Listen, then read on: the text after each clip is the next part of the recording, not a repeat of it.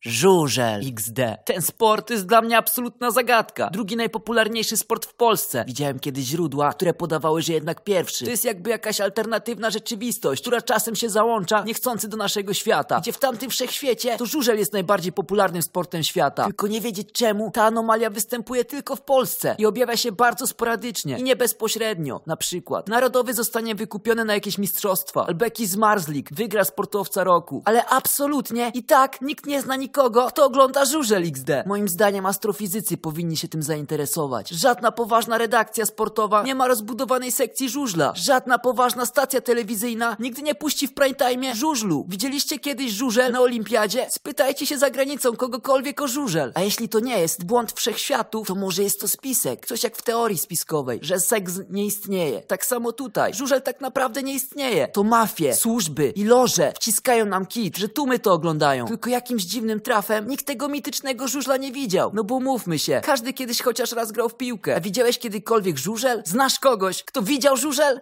No, wniosek jest prosty. Zaraz zlecą się różni masoni, co niby będą potwierdzać, że oni są fanami żużla. Ta. No niby ktoś tam jakieś filmiki może widział, ale bądźmy szczerzy. Kto wierzy w takie bójdy? Wszystko w tych czasach da się sfabrykować. Żużel nie istnieje.